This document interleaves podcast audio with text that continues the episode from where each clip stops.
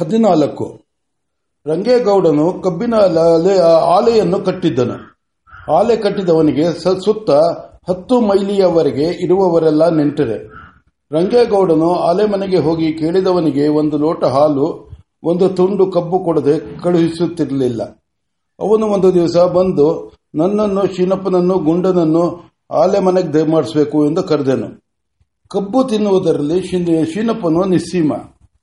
ಒಂದು ಆಳು ಹೊರೆ ಕಬ್ಬನ್ನಾದರೂ ಹಲ್ಲಿನಲ್ಲಿ ಎರಡು ಗಂಟೆಯಲ್ಲಿ ಗಾನ ಆಡಿ, ಗಾನ ಆಡಿಬಿಡುತ್ತಾನೆ.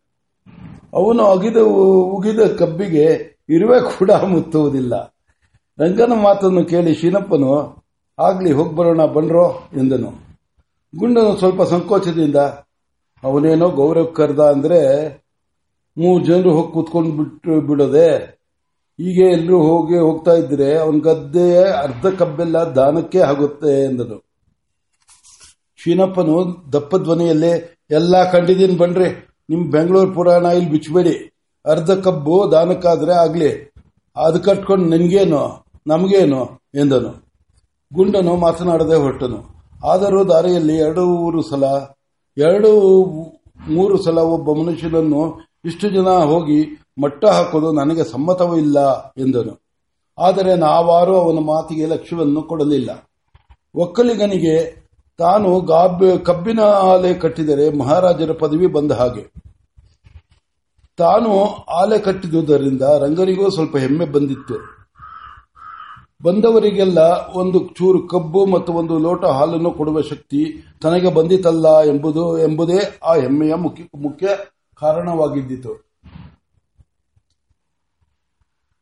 ಆ ಕೊಡುವುದರಲ್ಲಿಯೂ ಅವನು ಮಹಾರಾಜನ ಗಾಂಭೀರ್ಯವನ್ನು, ಔದಾರ್ಯವನ್ನು ತೋರಿಸುತ್ತಿದ್ದನು. ಅದಕ್ಕಾಗಿಯೇ ತನ್ನ ಭಾವಮೈದುನನ್ನು ನಿಯಮಿಸಿಬಿಟ್ಟಿದ್ದನು.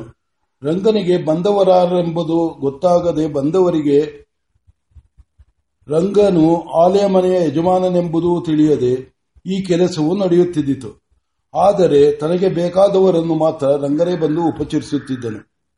ನಾವು ಆಲಯ ಮನೆಯ ಹತ್ತಿರ ಬಂದ ಕೂಡಲೇ ಗ್ರಾಮ ಪಂಚಾಯಿತಿ ಕಂದಾಯವನ್ನೇ ಕೊಡುವುದಿಲ್ಲವೆಂದು ಚರ್ಚೆ ಮಾಡಿದ್ದ ಬೋರೇಗೌಡನು ನಮಗೆ ಕುಳಿತುಕೊಳ್ಳುವುದಕ್ಕೆ ಆಲೆಯ ಮನೆಯಿಂದ ಬೆಲ್ಲದ ಜಿಡ್ಡಿನಿಂದಲೂ ನೊಣಗಲಿನಿಂದಲೂ ನೊಣಗಳಿಂದಲೂ ತುಂಬಿದ್ದ ಒಂದು ಚಾಪೆಯನ್ನು ತಂದನು.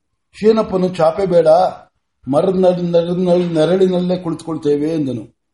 ಕೂಡಲೇ ಬೋರನು ಬೇಸಿಗೆಯ ಬಿಸಿ ಇಲ್ಲಿಗೆ, ಬೇವಿನ ಮರ ತಂಪು, ಹೇಮಾವತಿ ಎಂಬ ನದಿ ತಂಪು, ಹೇಮಾವತಿ ಎಂಬ ನದಿ ತಂಪು, ಶೀನಪ್ಪ ನೀನಿರಲು ತಂಪು ನಮ್ಮೂರ್ಗೆ. ಈ ಆ ಬೇವನ್ ಮರದ ನಡ, ನೆರಳಿನಲ್ಲಿ ಕುಳಿತು ಬಿಡಿ ಎಂದನು. ಬೋರನು ಕವಿತೆಯನ್ನು ಹೇಳುವ ಆನಂದದ ಬರದಲ್ಲಿ ಶೀನಪ್ಪನನ್ನು ಏಕವಚನದಲ್ಲಿ ನೀನಿರಲು ಎಂದು ಬಿಟ್ಟನು. ಆದ್ದರಿಂದ ಶೀನಪ್ಪನಿಗೇನು ಕೋಪ ಬರಲಿಲ್ಲ. ಗುಂಡನು ಮಾತ್ರ, ನೀನಿರಲು ಎನ್ನುವುದರ ಬದಲು ನೀವಿರಲು ಎಂದು ಹೇಳಿದ್ದರೆ ಪ್ರಾಸವೇನೋ ತಪ್ಪುತ್ತಿ ಹೋಗುತ್ತಿರಲಿಲ್ಲವಲ್ಲ ಎಂದನು. ಅಷ್ಟು ಹೊತ್ತಿಗೆ ಅಲ್ಲಿಗೆ ರಂಗೇಗೌಡನು ಬಂದನು. ಬೋರಗೌಡನನ್ನು ನೋಡಿ, ಮಾವ, ನಮ್ಮೂರ್ಗೆ ಎಂದು ಹೇಳುವುದು ಗ್ರಾಮ್ಯ ಪದ.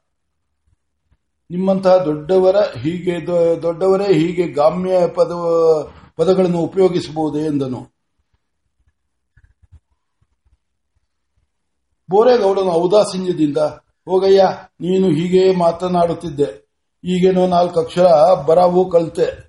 ನಮ್ಮ ಕಾಲದಲ್ಲಿ ನಮಗೆ ಪಾಠ ಹೇಳೋರೇ ಇರಲಿಲ್ಲ ಎಂದನು. ರಂಗನು, ಹಾಗಂದಿರೇನು? ಮಾವ, ನಿಮ್ಮ ಮನೆಯಲ್ಲಿ ನೀವು ಓದಿದ ಒಂದು ಜೈಮಿನಿ ಭಾರತ ಈಗಲೂ ಬಿದ್ದಿದೆಯಲ್ಲ? ಅದರಲ್ಲಿ ನಿಮ್ಮ ಹೆಸರು ಬೇರೆ ಬರೆದಿದೆ, ಎಂದನು. ಬೋರೇಗೌಡನು, ಹೌದಪ್ಪ, ನಾನು ಜಮ್- ಜೈಮಿನಿ ಭಾರತ ಓದಿದ್ದುಂಟು. ಆದರೆ ಅದನ್ನ ಇಂಥ ಸ್ಕೂಲಿನಲ್ಲಿ ಓದಲಿಲ್ಲ. ನಾನು ಜೈಮನಿ ಕಲಿತ ಪ್ರಸಂಗ ಏನು ಹೇಳಿ ಹೇಳಿ.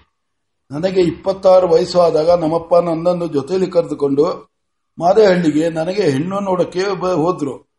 ಆ ವೇಳೆಗಾಗಲೇ ನಮ್ಮ ಅತ್ತೆ ಮಾವ ಹಳೆ ಮೈದಾರ ಮೈದಿರಾ ಗೋರ್ ಗೋರ್ ಕೈಲಿ, ಹಳೆ ಮೈದಿರಾ ಗೋರ್ ಕೈಲಿ ಜೈಮಿನಿ ಓದಿಸಿ, ಕೂಲಿ ಮಠದಲ್ಲಿ ಐದು ವರ್ಷ ಓದ್ದವರಲ್ಲ ಅಂದರು. ನನ್ನ ಬಾ ಭಾವಮೈದರ, ಮಾ ಭಾವಮೈದ ರಕ್ತೆಲ್ಲ ಹರಿದು ಹೋಗಿ ನಾಯಿಯು ಕಿವಿಗಳಂತೆ ಹಳಗಳು ಮುರಿದುಕೊಂಡಿದ್ದ ಒಂದು ಹಳೆಯ ಜೈಮನಿ ಭಾರತವನ್ನು ನನ್ನ ಮುಂದೆ ಇಟ್ಟು, ನಮ್ಮಪ್ಪ ಓದ್ಲಾ ಇದು ಅಂದ.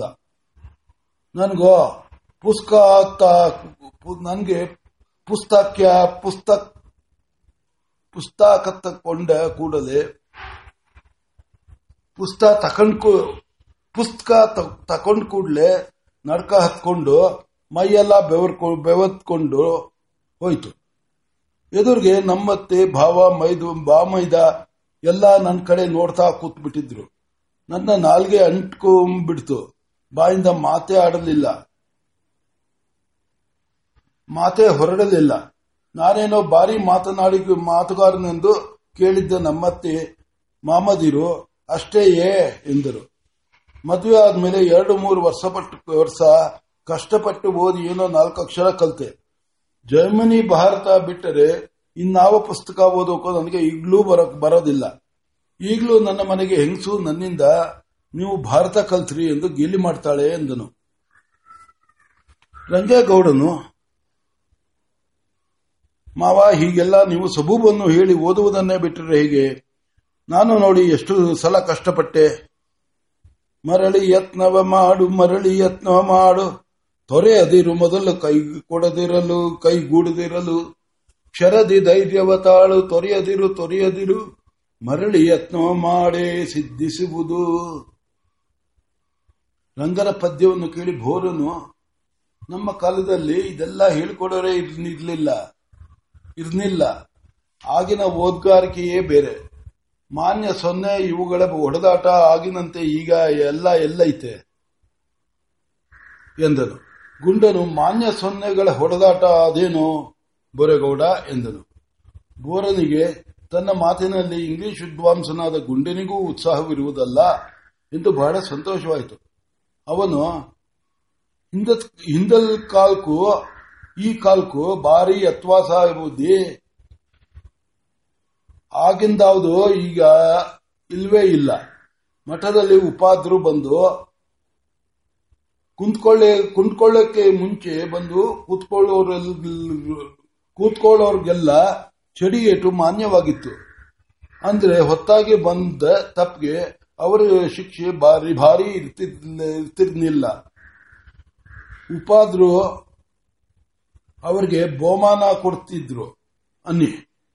ಉಪಾದ್ರು ಜೊತೆಯಲ್ಲಿ ಬರೋಕೆ ಮೊದಲು ಬರೋರೆಲ್ಲ ಈ ಮಾನ್ಯದ ಸಾಲ್ಗೆ ಸೇರ್ತಿದ್ರು. ಉಪಾದ್ರು ಜೊತೆಯಲ್ಲಿ ಬಂದವರು ಸೊನ್ನೆ ಸೊನ್ನೆ ಸಾಲ್ಗೆ ಸೇರಿದ್ರು. ಅವ್ರಿಗೆ ಏಟೂ ಇಲ್ಲ, ಬಹುಮಾನನೂ ಇಲ್ಲ. ಐವಾರ್ಕಿ ಗೈರವ ಮೂಲೆದು, ವಿದ್ಯಾ ಮೂಲೆದು ಅನ್ನೋ ಹಂಗೆ. ಆಮೇಲೆ ಬಂದವ್ರಿಗೆಲ್ಲ ಏಟ್ ಬಿಡ್ತಿತ್ತು. ಮೊದಲು ಬಂದವನ್ಗೆ ಒಂದೇಟು, ಆಮೇಲೆ ಬಂದವನ್ಗೆ ಎರಡೇಟು. ಮೂರನೇವನಾಗಿ ಬಂದವನಿಗೆ ಮೂರೇಟು. ಈಗಿನ ಉಪಾದ್ರು ಏಟು ಹೊಡಿಯೋಕಿಲ್ಲ. ಈಗ ಏಟಿಲ್ದೆ ಪಾಠನೇ ಇಲ್ಲ. ಆಗ ಏಟಿಲ್ದೆ ಪಾಠನೇ ಇಲ್ಲ. ಅದಕ್ಕೆ ಆಗಿನ ಹುಡುಗರಿಗೆ ಇದ್ಯ ಅಷ್ಟು ಬೇಗ ಹತ್ತಿತ್ತು. ಹುಡುಗರೆಲ್ಲ ಮಾನ್ಯ, ಮಾನ್ಯಕ್ಕಾಗಿ ಮುಂಚೆ ಮುಂಚೆ ಬಂದು ಕೂತ್ಕೋತಿದ್ರು. ಈಗ ಇದ್ಯದಲ್ಲಿ ಏನೈತೆ ಬಿಡಿ ಎಂದನು. ಅಷ್ಟೊತ್ತಿಗೆ ನಮ್ಮ ಭಾವನವರು ಅಲ್ಲಿಗೆ ಬಂದರು. ನಮ್ಮ ಮಾತನ್ನು ಕೇಳಿ ತಾವು ಮಧ್ಯೆ ಬಾಯಿ ಹಾಕಿ, ರಾಮೋ, ಆಗಿನ ವಿದ್ಯೆದಲ್ಲಿ ಬರಿಯ ಏಟೆ ಪ್ರಾಧಾನ್ಯವಾಗಿತ್ತೆಂದು ತಿಳಿಯಬೇಡ. ನಾವು ಆ ಏಟಿಗೆ ತಕ್ಕಂತೆ ಚೇಷ್ಟೆನೂ ಮಾಡ್ತಾ ಇದ್ವಿ ಇದ್ದೆವು. ಚೇಷ್ಟೆಗೆ ತಕ್ಕಂತೆ ಏಟನ್ನು ತಿನ್ನುತ್ತಾ ಇದ್ದೆವು. ನಮ್ಮ ಕಾಲದ ಚೇಷ್ಟೆಗಳನ್ನು ಬಾಲ್ಯದ ಆಟ ಆಟಗಳನ್ನು ನೆನೆಸಿಕೊಂಡರೆ ಈಗಲೂ ನಕ್ಕು ನಕ್ಕು ಹೊಟ್ಟೆ ಹುಣ್ಣಾಗುತ್ತೆ. ನಮ್ಮ ಹಾಗೆ ಚೇಷ್ಟೆ ಮಾಡೋದಕ್ಕೆ ಈಗಿನ ಹುಡುಗರಿಗೆ ಹಣೆಯಲ್ಲಿ ಬರೆದಿದೆ. ಉಪಾದ್ರ ತುರುಪು ಕೂಡ. ಅದರಿಂದ ಹಿಡಿದು ತಿರುಪು ಕೊಡೆಯಿಂದ ಹೊರಟ ಹಾವನ್ನು ನೆನೆದುಕೊಂಡರೆ ಈಗಲೂ ನಕ್ಕು ನಕ್ಕು ಹೊಟ್ಟೆ ಹುಣ್ಣಾಗುತ್ತೆ ಎಂದರು. ಅನಂತರ ನಾನು, ಎಲ್ಲಿ ಆ ಕತೆ ಹೇಳಿ ಭಾವನವರೇ ಎಂದೆ. ನಮ್ಮ ಭಾವನವರಿಗೂ ಅದೇ ಬೇಕಾಗಿತ್ತು. ಅವರು ಪ್ರಾರಂಭಿಸಿದರು. ಹೇಳೋ, ನಮ್ಮ ಉಪಾದ್ರು ನಶ ಹಾಕೋ ಹಾಕಿಕೊಳ್ತಾ ಇದ್ರು. ಒಂದ್ ದಿವಸ ಅವರ ಹತ್ರ ನಶ ಮುಗಿದು ಹೋಯಿತು. ನಶ್ಯವಿಲ್ಲದಿದ್ದರೆ ಉಪಾದ್ರಿಗೆ ಒಂದು ಗಳಿಗೆಯೂ ಆಗುತ್ತಿರಲಿಲ್ಲ. ಆ ದಿವಸ ನಶ ಎಲ್ಲೂ ಸಿಕ್ಕದೆ. ಉಪಾದ್ರು, ಹುಡುಗರ ಮೇಲೆಲ್ಲ ರೇಗಿ ಬಿದ್ರು. ಆ ವೇಳೆಗೆ ಹೂ ಹೂ, ಪಟೇಲ್, ರಾಮಯ್ಯಂಗಾರರು ಬಂದರು. ನೋಡಯ್ಯ, ಈಗ ನಲವತ್ತೈದು ವರ್ಷಗಳಲ್ಲಿ ನಡೆದುದು ನನಗೆ ಹೇಗೆ ಜ್ಞಾಪಕವಿದೆ? ನಿಮ್ಮದೆಲ್ಲ ಪುಸ್ತಕ ಪಾಠ, ಇವತ್ತು ಓದಿದ್ದು ನಾಳೆಗೆ ಇಲ್ಲ. ಆಮೇಲೆ ಉಪಾದ್ರು ಕಿಟಕಿ ಬಳಿ ಕೂತ್ಕೊಂಡು ಅಚ್ಚುಕಟ್ಟಾಗಿ ಸುಣ್ಣ ಹಾಕಿ ನಶ್ಯ ತೀಡಿ ಪಾಕ ಇಳಿಸಿದ್ರು. ಆ ವೇಳೆಗೆ ಸರಿಯಾಗಿ ಬಿರುಗಾಳಿ ಬಂತು. ಕೈಯಿನ ನಶ್ಯವೆಲ್ಲ ಸ್ವಲ್ಪವೂ ನಿಲ್ಲದೆ ಹಾರಿ ಹೋಯಿತು. ಇದನ್ನು ಕಂಡ ಹುಡುಗರೆಲ್ಲ ಗೊಳ್ಳೆಂದು ನಕ್ಕರು. ನಾನು ನಕ್ಕೆ. ಉಪಾದ್ರಿಗೆ ಮೊದಲೇ ನಕ್ಷ ಹೋದ ಸಂಕಟ. ಹುಡುಗರು ನಕ್ಕಿ ನಕ್ಕಿದ್ದರಿಂದ ಕುರುವಿನ ಮೇಲೆ ಬೊಕ್ಕೆ ಎದ್ದಂತಾಗಿ ಸಂಕಟ ಮತ್ತಷ್ಟು ಹೆಚ್ಚಾಯಿತು. ಅತ್ತೆಯ ಕೋಪದ ಸೇಡನ್ನು ಕೊತ್ತಿಯ ಮೇಲೆ ತೀರಿಸಿಕೊಂಡಂತೆ ಉಪಾದ್ರು ಹುಡುಗರನ್ನೆಲ್ಲ ಬಲವಾಗಿ ಹೊಡೆದರು. ನನಗೆ ಎಲ್ಲರಿಗಿಂತ ಹೆಚ್ಚಾಗಿಯೇ ಏಟು ಬಿತ್ತು. ಎಲ್ಲರಿಗಿಂತ ಹೆಚ್ಚು ಏಟು ತಿಂದು ನಾನು ಉಪಾದ್ರಿಗೆ ಏನಾದರೂ ಪ್ರತಿಕಾರ ಮಾಡಬೇಕೆಂದು ಯೋಚಿಸುತ್ತಿದ್ದೆ. ಆ ಸಾಯಂಕಾಲ ನಾನು ಊರ ಮುಂದೆಲ್ಲ ಅಗಳಿನ ಬಳಿಗೆ ಹೋದಾಗ ಅಲ್ಲೊಂದು ಹೊಳ್ಳೆ ಹಾವು ಓಡಾಡುತ್ತಿದ್ದುದನ್ನು ನೋಡಿದೆ. ಅದನ್ನು ಉಪಾಯವಾಗಿ ಬಟ್ಟೆಯಲ್ಲಿ ಹಿಡಿದುಕೊಂಡು ಬಂದು ಕೊಟ್ಟಿಗೆಯಲ್ಲಿ ಇಟ್ಟೆ. ಉಪಾದ್ರು ನಿತ್ಯವೂ ಸೂರ್ಯೋದಯಕ್ಕೆ ಮುಂಚಿತವಾಗಿ ನದಿಗೆ ಸ್ನಾನಕ್ಕೆ ಹೋಗುತ್ತಿದ್ದರು. ಮೊದಲ ರಾತ್ರಿಯೇ ತಿರುಪು ಕಡೆಗೆ ಮಡಿ ಬಟ್ಟೆಯನ್ನು ಹಾಕಿಟ್ಟು ಬೆಳಗಾದ ಒಡನೆಯೇ ಅದನ್ನು ಹೆಗಲಿಗೆ ಹಾಕಿಕೊಂಡು ನದಿಗೆ ಸ್ನಾನಕ್ಕೆ ಹೋಗುತ್ತಿದ್ದರು. ಆ ದಿವಸ ಉಪಾದ್ರು ಎಂದಿನಂತೆ ಮಡಿ ಬಟ್ಟೆಯನ್ನು ತಿರುಪು ಕೊಡೆಗೆ ಹಾಕಿ ಬಾಗಿಲಿನಲ್ಲಿಟ್ಟು ರಾಮಾಯಂಗಾರರ ಮನೆಗೆ ನಶಕ್ಕಾಗಿ ಹೋದರು. ಅದೇ ಸಮಯವನ್ನು ಕಾಯ್ದುಕೊಂಡಿದ್ದ ನಾನು ಬಟ್ಟೆಯಲ್ಲಿದ್ದ ಹೊಳ್ಳೆ ಹಾವನ್ನು ಮೆಲ್ಲನೆ ತೆಗೆದುಕೊಂಡು ಹೋಗಿ ತಿರುಪು ಕೊಡೆಯ ಮುಸುಕನ್ನು ತೆಗೆದು ಒಳಕ್ಕೆ ಬಿಟ್ಟು ಮುಸುಕನ್ನು ಮತ್ತೆ ಮುಚ್ಚಿಬಿಟ್ಟೆ. ನಶು ದೊರೆತ ನಂತರ ಉಪಾದ್ರು ತಿರುಪು ಕೊಡೆಯನ್ನು ಹೆಗಲಿಗೆ ಹಾಕಿಕೊಂಡು ನದಿಗೆ ಹೊರಟರು. ನಾನು ಕೂಡ ಏನಾಗುವುದು ನೋಡಬೇಕೆಂದು ಹಿಂದೆ ಹಿಂದೆಯೇ ಹೋದೆ. ಉಪಾದ್ರು ಸ್ನಾನ ಮಾಡಿ ಮೇಲಕ್ಕೆ ಬಂದು ಕೈಯಲ್ಲಿ ನದಿಯಿಂದ ನೀರನ್ನು ತಂದು ಮಂತ್ರವನ್ನು ಜಪಿಸುತ್ತಾ ತಿರುಪು, ತಿರುಪ ಪೊಡೆಯ ಮುಸುಕನ್ನು ಎಡದ ಕೈಯಿಂದ ತೆಗೆದು, ಗೋವಿಂದೇತಿ ಸದಾ ಧ್ಯಾನಂ, ಗೋವಿಂದೇತಿ ಸದಾ ಜಪಂ ಎಂದು ಹೇಳುತ್ತಾ ಒಳಕ್ಕೆ ನೀರನ್ನು ರಕ್ಷಿಸಿದರು ಕೂಡಲೇ ಒಳ್ಳೆ ಹಾವು ತಿರುಪು ಕೊಡೆಯಿಂದ ತಲೆಯನ್ನು ಮೇಲಕ್ಕೆತ್ತಿತು. ಅದನ್ನು ಕಂಡು ಉಪಾದ್ರು ಗಾಬರಿಯಿಂದ ತಿರುಪು ಕೊಡೆಯನ್ನು ಅಲ್ಲಿಯೇ ಬಿಟ್ಟು ಒಡ್ಡೇ ಬಟ್ಟೆಯಲ್ಲಿಯೇ ಮನೆಗೆ ಓಡಿಬಿಟ್ಟರು. ನಾನು ಹಿಂದೆ ಹಿಂದೆ ನಗುತ್ತಾ ಹೋದೆ. ಶೀನಪ್ಪ ಒರಟಗಾದ ಒರಟ ಒರಟನಾದರೂ ಉಪಾಯಗಾರ. ಭಾವನವರಿಗೆ ತನ್ನಲ್ಲಿ ಸ್ವಲ್ಪ ಅಸಮಾಧಾನವಿದ್ದುದನ್ನು, ಮೊದಲಿನಿಂದಲೂ ತಿಳಿದಿದ್ದರಿಂದ ಅವರ ಕೋಪವನ್ನು ದೂರ ಮಾಡಲು ಅವಕಾಶ ಸಿಕ್ಕಿತೆಂದು. ಸ್ವಾಮಿ, ತಮ್ಮ ಕಾಲದ ವಿದ್ಯಾಭ್ಯಾಸವು ಈಗ ಇಲ್ಲ. ಈಗೆಲ್ಲ ಪುಸ್ತಕದ ಬದನೆಕಾಯಿ ಇವತ್ತು ಓದುವುದು ನಾಳೆ ಪರೀಕ್ಷೆಯಲ್ಲಿ ವಾಂತಿ ಮಾಡುವುದು. ಇವತ್ತು ಓದುವುದು, ನಾಳೆ ಪರೀಕ್ಷೆಯಲ್ಲಿ ವಾಂತಿ ಮಾಡುವುದು. ನೀವು ಐವತ್ತು ವರ್ಷಗಳ ಹಿಂದೆ ಕಲಿತ ಶ್ಲೋಕ ಇವತ್ತು ಹೇಳ್ತಿರಲ್ಲ? ನಮ್ಮ ಹಣೆಯಲ್ಲಿ ಅದಲ್ಲಿ ಬರೆದಿದೆ? ಎಂದರು. ಭಾವನವರು ಸಮಾಧಾನದಿಂದ ಏನ್ ಮಾಡೋದು? ಹಾಳಾದ್ದು ಇಂಗ್ಲಿಷ್ ವಿದ್ಯೆ. ಹೀಗೆ ಇಷ್ಟು ದಿವಸ ತಳ್ಳುತ್ತೋ ನೋಡೋಣ, ಎಂದರು. ನಮ್ಮ ಭಾವನವರಿಗೂ ಶೀನಪ್ಪನಿಗೂ ಇದ್ದ ವೈಮನಸ್ಸನ್ನು, ವೈಮನಸ್ಸು ಈ ರೀತಿ ಕಡಿಮೆಯಾದದ್ದನ್ನು ಕಂಡು ರಂಗನಿಗೆ ಬಹಳ ಸಂತೋಷವಾಯಿತು. ಅವನು ಒಂದು ಪಾತ್ರೆಯನ್ನು ತಂದು ಶೀನಪ್ಪನ ಮಗ್ಗುಲ ಹಳ್ಳದಲ್ಲಿ ಅದನ್ನು ಬೆಳಗಿಕೊಂಡು ಬಂದನು. ಎಲ್ಲಿ ಹೋದರೂ ಸವರಿಸಿಕೊಳ್ಳುವ ಶೀನ ಶಕ್ತಿ ಶೀನಪ್ಪನಿಗೆ ಚೆನ್ನಾಗಿದೆ. ಅವನೇ ಹುಡುಕಿಲ್ಲದೆ ಚೆನ್ನಾಗಿರುವ ಕಬ್ಬನ್ನು ಗಾಣಕ್ಕೆ ಕೊಟ್ಟು ಹಾಲೆ ಆಡಿಸಿ ಒಂದು ತಪ್ಪಲೆಯ ತುಂಬ ಹಾಲನ್ನು ತಂದನು. ಮೊದಲು ನಮ್ಮ ಭಾವನವರಿಗೆ ಅದನ್ನು ಶೋಧಿಸಿ ಕೊಟ್ಟಿದ್ದಾಯಿತು. ಐವತ್ತು ವರ್ಷದ ಮುದುಕ ಎಷ್ಟು ಹಾಲು ಕುಡಿದರು ಕುಡಿದಾರು ಹೇಳಿ. ಅವರು ಎರಡು ಲೋಟ ಕುಡಿದು ಸಾಕು, ಇನ್ನು ನನ್ನಿಂದ ಸಾಧ್ಯವಿಲ್ಲ ಎಂದರು. ಆಮೇಲೆ ನನ್ನ ಸರದಿ ಬಂತು. ನಾನೇನೋ ಸುಮಾರಾಗಿ ಕುಡಿದೆ. ಗುಂಡನು ಐದು ಆರು ಲೋಟ ಕುಡಿದನು. ತಪ್ಪಲೆಯಲ್ಲಿ ಇನ್ನೂ ಏಳು ಎಂಟು ಲೋಟ ಮಿಕ್ಕಿತ್ತು. ಅದು ಅದನ್ನು ಶೀನಪ್ಪನು ಕುಡಿದನು. ನಾನು ಅವನನ್ನು ಕುರಿತು, ಇದ್ಯಾವ ಕಡೆಗೆ? ನಿನಗೆ ಒಂದು ಗುಟ್ಕಿಗೆ ಕೂಡ ಸಾಲಿಲ್ಲ ಎಂದೆ. ಶೀನಪ್ಪನು ನಿರ್ದಾಕ್ಷಿಣ್ಯದಿಂದ, ಮತ್ತೊಂದು ತಪ್ಪಲೆ ಹಾಲನ್ನು ತಂದನು. ಅದಕ್ಕೆ ನಿಂಬೆಹಣ್ಣು ಮೆಣಸು ಮೆಣಸು ಎಲ್ಲ ಏನೇನೋ ಹಾಕಿದೆ ಎಂದು ಹೇಳಿ ನಮಗೆಲ್ಲ ಬಲಾತ್ಕಾರವಾಗಿ ಕುಡಿಸಿದನು. ಅನಂತರ ಉಳಿದುದನ್ನೆಲ್ಲ ತಾನೇ ಪೂರೈಸಿದನು. ಗುಂಡನು ಮೆಲ್ಲಗೆ, ಈ ಮುಂಡೆ ಗಂಡನ ಹೊಟ್ಟೆ ಇವತ್ತು ಹೊಡೆದು ಹೋಗುತ್ತೆ ಎಂದನು. ನಾವು ಹಾಲು ಕುಡಿಯುತ್ತಿರುವಾಗ ಮರದ ಮರಿಯಲ್ಲಿ ನಿಂತಿದ್ದ ರಂಗನು ನಾವು ಕುಡಿದು ಮುಗಿಸಿದ ಮೇಲೆ ಹತ್ತಿರಕ್ಕೆ ಬಂದದು ಪಟ್ಟಣದಲ್ಲಿ ಮಾತನಾಡಿದುದಕ್ಕೆಲ್ಲ ಥ್ಯಾಂಕ್ಸ್ ಎಂದು ಹೇಳಿ ಬೆಳೆದ ಗುಂಡನಿಗೆ ರಂಗನನ್ನು ಕಂಡರೆ ಸುಮ್ಮನೆ ಇರುವುದಕ್ಕೆ ಆಗಲಿಲ್ಲ. ಅವನು, ರಂಗೇಗೌಡ, ನಾವು ನಿಮಗೆ, ನಿನಗೆ ತೊಂದರೆ ಕೊಟ್ಟೆವು, ಎಂದನು. ರಂಗನು ಅವನನ್ನು ಮುಂದಕ್ಕೆ ಮಾತನ್ನ ಮಾತನಾಡಗೊಡದೆ ಏನೂ ಇಲ್ಲ ಸ್ವಾಮಿ, ತಾವು ಬರುವುದೇ ಅಪರೂಪ ಎಂದನು. ಗುಂಡನು ಸುಮ್ಮನಾದನು. ನಮ್ಮದವರಿಗೆ ಅನೇಕರು ಬಂದು ಹಾಲನ್ನು, ಕಬ್ಬನ್ನು ತೆಗೆದುಕೊಂಡು ಹೋದರು.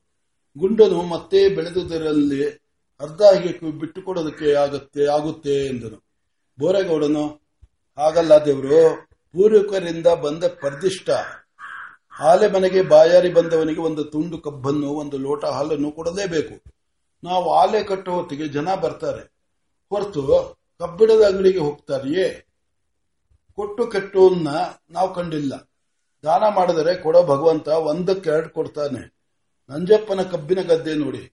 ದೇವರು ಅವರ ಅಪ್ಪ ಇದ್ದಾಗೆ, ಇದ್ದಾಗ ನಾ ಕಂಡಂಗೆ ಎರಡು ಗದ್ದೆಗೆ ಇನ್ನೂರು ಮನ ಬೆಂಡ್ ಬೆಲ್ಲ ಆಗ್ತಿತ್ತು ಸುತ್ತ ಹತ್ತು ಮೈಲಿ ಜನವೆಲ್ಲ ಹಾಲು ಕುಡಿದು ತೆಗಿದ್ರು, ತೆಗ್ತಿದ್ರು. ನಂಜಪ್ಪ ಈಗ ಇಂಜಿನಿಯರ್. ಆಫೀಸಿನಲ್ಲಿ ಜವಾನ್ಕೆ ಮಾಡ್ತಿದ್ದವನು, ಅಪ್ಪ ಕು- ಕೊಡಿಯಾಳ್ಕೆ ಯಮಪುರಿಗೆ. ಹೋದ್ಮೇಲೆ ಊರಿಗೆ ಬಂದು ಜಮೀನಿನ ಮೇಲೆ ನಿಂತ್ಕೊಂಡ, ಕಬ್ಬು ಬೆಳೆದ. ಒಬ್ಬರಿಗೂ ಒಂದು ಚೂರು ಬೇಕು ಕೊಡೋದ್ಲ ಅಂತ ಪ್ರಮಾಣ ಮಾಡ್ದ. ಮೊದಲ ವರ್ಷ ನೂರಿಪ್ಪತ್ತು ಮಣ ಬೆಲ್ಲ ಆಯ್ತು. ಎರಡನೇ ವರ್ಷ ಎಪ್ಪತ್ತು ಮಣ ಬೆಲ್ಲ ಆಯ್ತು. ಈ ವರ್ಷ ನಲವತ್ತಕ್ಕೂ ಹೆಚ್ಚಾಗಲ್ಲ. ಹೆಚ್ಚಾಗಿಲ್ಲ ಬುದ್ಧಿ. ಅದೇ ಭೂಮಿ ತಾಯಿ. ಅದೇ ಬೇಸಾಯ, ಅದೇ ಗೊಬ್ಬರ, ಅದೇ ನೀರು. ಕಣಕ್ಷಂದೋನ್ಗೆ ಕಣಕ್ಷ ಕಣಕ್ ಬಂದವನ್ಗೆ ಕಣಕ್ ಬಂದವನ್ಗೆ ಒಂದ್ ಹಿಡಿ ರಾಗಿ ಹಾಕಬೇಕು. ಇದರಿಂದ ಯಾರೂ ಕೆಟ್ಟಿಲ್ಲ ಎಂದನು. ರಂಗ ಗಂಭೀರವಾಗಿ ಕೊಟ್ಟಿದ್ದು ತನಗೆ ಬಯಸಿ- ಬ- ಬೈತಿದ್- ಬೈತಿಟ್ಟದ್ದು ಪರರಿಗೆ. ಕೊಟ್ಟು ಕೆಟ್ಟ ನೆನಬೇಡ ಮುಂದಕ್ಕೆ, ಕೆಟ್ಟಿರುವುದು ಬುತ್ತಿ ಸರ್ವಜ್ಞ.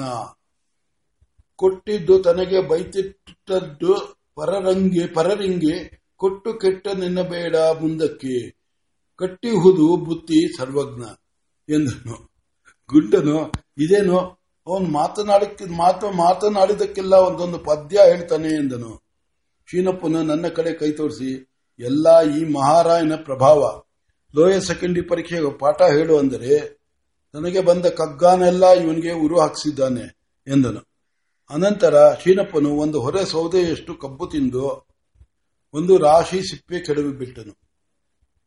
ರಂಗನಿಂದ ನಿಮಗೆ ರಂಗನಿಂದ ನಿಮಗೆ ಶ್ರಮವಾಯಿತು ಎಂದು ಉಪಚಾರ ಹೇಳಿಸಿಕೊಂಡು ಮನೆಗೆ ಬಂದವು.